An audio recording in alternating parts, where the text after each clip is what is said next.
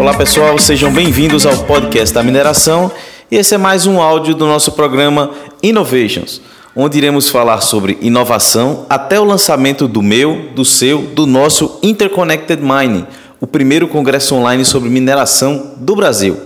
Nesse congresso, um dos principais pilares é mineração e inovação.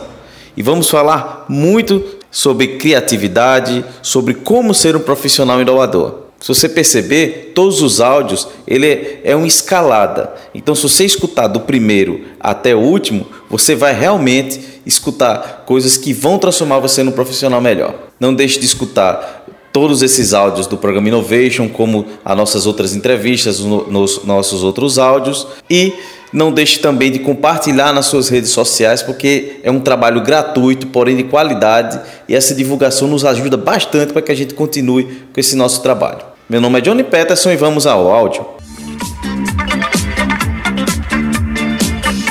No áudio dessa semana, eu vou falar sobre um assunto que eu abordo sempre nas minhas palestras, nos meus treinamentos. Eu até já falei no áudio anterior, que é não adianta você ser inovador só uma única vez. Você tem que ser inovador sempre. E para isso, você tem que entender é, é, basicamente qual é o seu objetivo. Eu já falei aqui anteriormente sobre você entender a dor de um cliente, você passar muito tempo entendendo o processo, participando, criando. Eu, como eu já falei, eu gosto muito de criar um fluxograma, que é uma, uma ferramenta que você vai ver, vai ver graficamente todos os passos. Ali você já entendeu qual é o objetivo, então você diga, pronto, a melhoria é essa. E quando você está chegando perto do objetivo, para onde vai essa ideia? Para onde? Quando eu consegui o objetivo, que foi, por exemplo, um, um acesso mais rápido, o que é que isso vai gerar? O que eu acho legal do conhecimento é que cada vez que você faz uma pergunta e você responde, sempre vem bem mais outras perguntas. Ou seja, o conhecimento ele transforma e é algo que sempre vai levar você onde você quiser. Então, quando você está chegando perto do objetivo, o que eu, um, um exercício que eu faço muito é pensar como o meu cliente. Quando digamos que eu chego ao resultado, eu vou interpretar os resultados e digo, opa, isso aqui pode gerar uma pergunta, eu vou e anoto.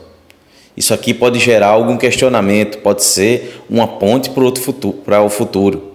Às vezes, as pessoas não sabem o que quer até o que a gente ofereça a ela. Então, se você chegar com a solução que foi pedida, eu gosto sempre de colocar considerações futuras. Foram criados tais e tais, tais resultados, sugere-se que o trabalho siga por esse, esse, esse caminho. Porque aí sim você vai começar a ter algo bem em mente dizendo: Poxa vida, então se foi um resultado, o resultado foi acessar os dados mais rapidamente. Agora vai sobrar tempo para mim analisar, não é verdade? Então, com essa análise, eu digo, dá para a gente criar qual tipo de melhoria agora? Toda semana tinha a reunião de, de planejamento, de produção, onde se analisava os dados de uma semana atrás e às vezes quando dava um problema de duas semanas atrás. Eu até falava, a gente analisa já o corpo morto e aí o para frente. O que, é que a gente vai fazer? Ah, às vezes, logicamente, com, aquela, com aquele resultado, dava para prever uma coisa, mas eu estava analisando uma produção que já tinha ocorrido de duas semanas atrás, na semana atual, como é que eu ia fazer um, uma tendência, uma previsibilidade? Então, sugeri a gente criar conexão com o sistema, que aí foi uma, uma parte que eu gostaria de falar um pouco mais para frente, que é a questão do Big Data, que os dados são criados dentro de um sistema, às vezes muito veloz, mas sem um padrão, sem uma, uma, uma organização pré-definida. O pessoal chama muito isso de junk data, que é os dados é, como se fossem dados sujos ou dados de lixeira. Então, o primeiro trabalho foi organizar todo esse banco de dados. Depois de organizado, aí foi quando eu disse: opa, a próxima melhoria é o acesso. O meu objetivo lá na frente era o acesso. Mas eu falei: não dá para conseguir o acesso se a gente não organizar tudo agora. Organizamos, organizamos o banco de dados, organizamos a forma de inserção de dados, que tinha um critério, por exemplo, um critério para a construção de mina. Era sempre a posição geográfica, o número, se ela fosse a primeira, era 01. Como a mina já, tava, já tinha várias zonas, então aquela zona entrava no nome da mina. Por exemplo, era Casinha 1 Norte, porque a gente já sabia que aquela localização seria a mina seria casinha, o número dela era 01 e a zona norte e assim por diante. Daí, dito e feito, quando começamos a ter o acesso ao dado de produção, primeira pergunta do gerente foi: dá para explodir isso por produção dos equipamentos? Eu já tinha feito toda essa parte. Eu, pois não, tá aqui, ó. O, quais equipamentos produziram para essa mina? Aí depois vimos a parte de utilização, disponibilidade física e chegou sempre e era sempre aumentando as informações, tendo sempre o mesmo fim, a melhoria operacional. Mas não adiantou eu ter sido, ah, vou fazer aqui só o acesso ao sistema.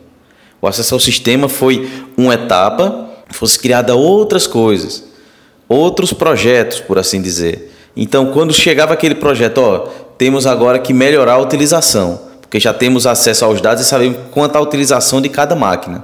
Aí foi outro projeto de otimização, de melhoria e assim por diante. E você ser inovador sempre, eu já falei, você vai ser uma referência. E você ser uma referência em algo que é muito bom, eu já falei também que ideias boas irradiam. Vai ter mais, mais pessoas que vão ser também inovadoras, você vai ser referência e ajudar essas pessoas e vai ser algo que vai transformar você em uma pessoa, em uma pessoa melhor e, um, consequentemente, um profissional também muito melhor. E vai chegar ao ponto de você é, fazer isso naturalmente. Não vai precisar eu ter que. Ah, é como eu falei do dia, eu não vou acordar hoje inovador, falei lá no primeiro áudio. Você tem que ficar fazendo isso constantemente, fazendo uma melhoriazinha, depois aumentando. A mesma coisa é no trabalho. Você parar aquele momento, para aquele momento de relax e ficar sempre vendo as melhores práticas de outras empresas, os artigos técnicos, você sempre vai ser inovador. Por exemplo, no nosso Interconnected Mind, no IMXP, eu junto com, com Carlos Idário, já temos a data marcada do evento, todos os palestrantes, os ingressos já estão à venda, não percam os pacotes que estão, sinceramente, estão no preço para esse evento, que vocês não vão precisar se deslocar, não vão precisar gastar com hotel, com alimentação. Tá? As palestras, eita, eu não consegui assistir naquele horário, não tem problema, essa palestra vai estar gravada para você assistir. Então, chegamos naquele momento. O Interconnected Mining já é uma realidade, já tem a data de ser, ser executada. Estamos fechando só os ajustes finos para que vocês tenham a melhor experiência possível, que seja uma experiência transformadora na vida de vocês. Então, aí vocês perguntam: ah, a inovação vai ser o Interconnected Mining Experience. E agora? Eu respondo para vocês. Nós já temos na cabeça diversas linhas que podemos seguir que vamos seguir, mas que estamos esperando só o final do Interconnected Mind, o feedback de vocês, feedback dos palestrantes, os acertos, os erros. Já sabemos a dor que nós sentimos, que era de trazer um, um congresso até vocês. Então, se trouxemos um congresso até vocês, trouxemos um congresso junto da gente, criado com todo esmero, com todo carinho, com toda qualidade que vocês merecem, como diz o meu cunhado Dário, que também está trabalhando arduamente na criação do IMXP, ele fala muito: iremos, vamos alcançar o mundo. E vamos sim, pessoal. Agora, isso junto com vocês, nesse evento transformador e único para mineração, para tecnologia e para a engenharia brasileira e do mundo. Estamos fazendo novos áudios para o podcast da mineração. Não deixe de escutar todos os nossos outros quadros, o site o site mininovations.com.br barra IMXP, acessar nosso canal, visitar nossas redes sociais. Estamos com lotes exclusivos, com preços mais do que convidativos.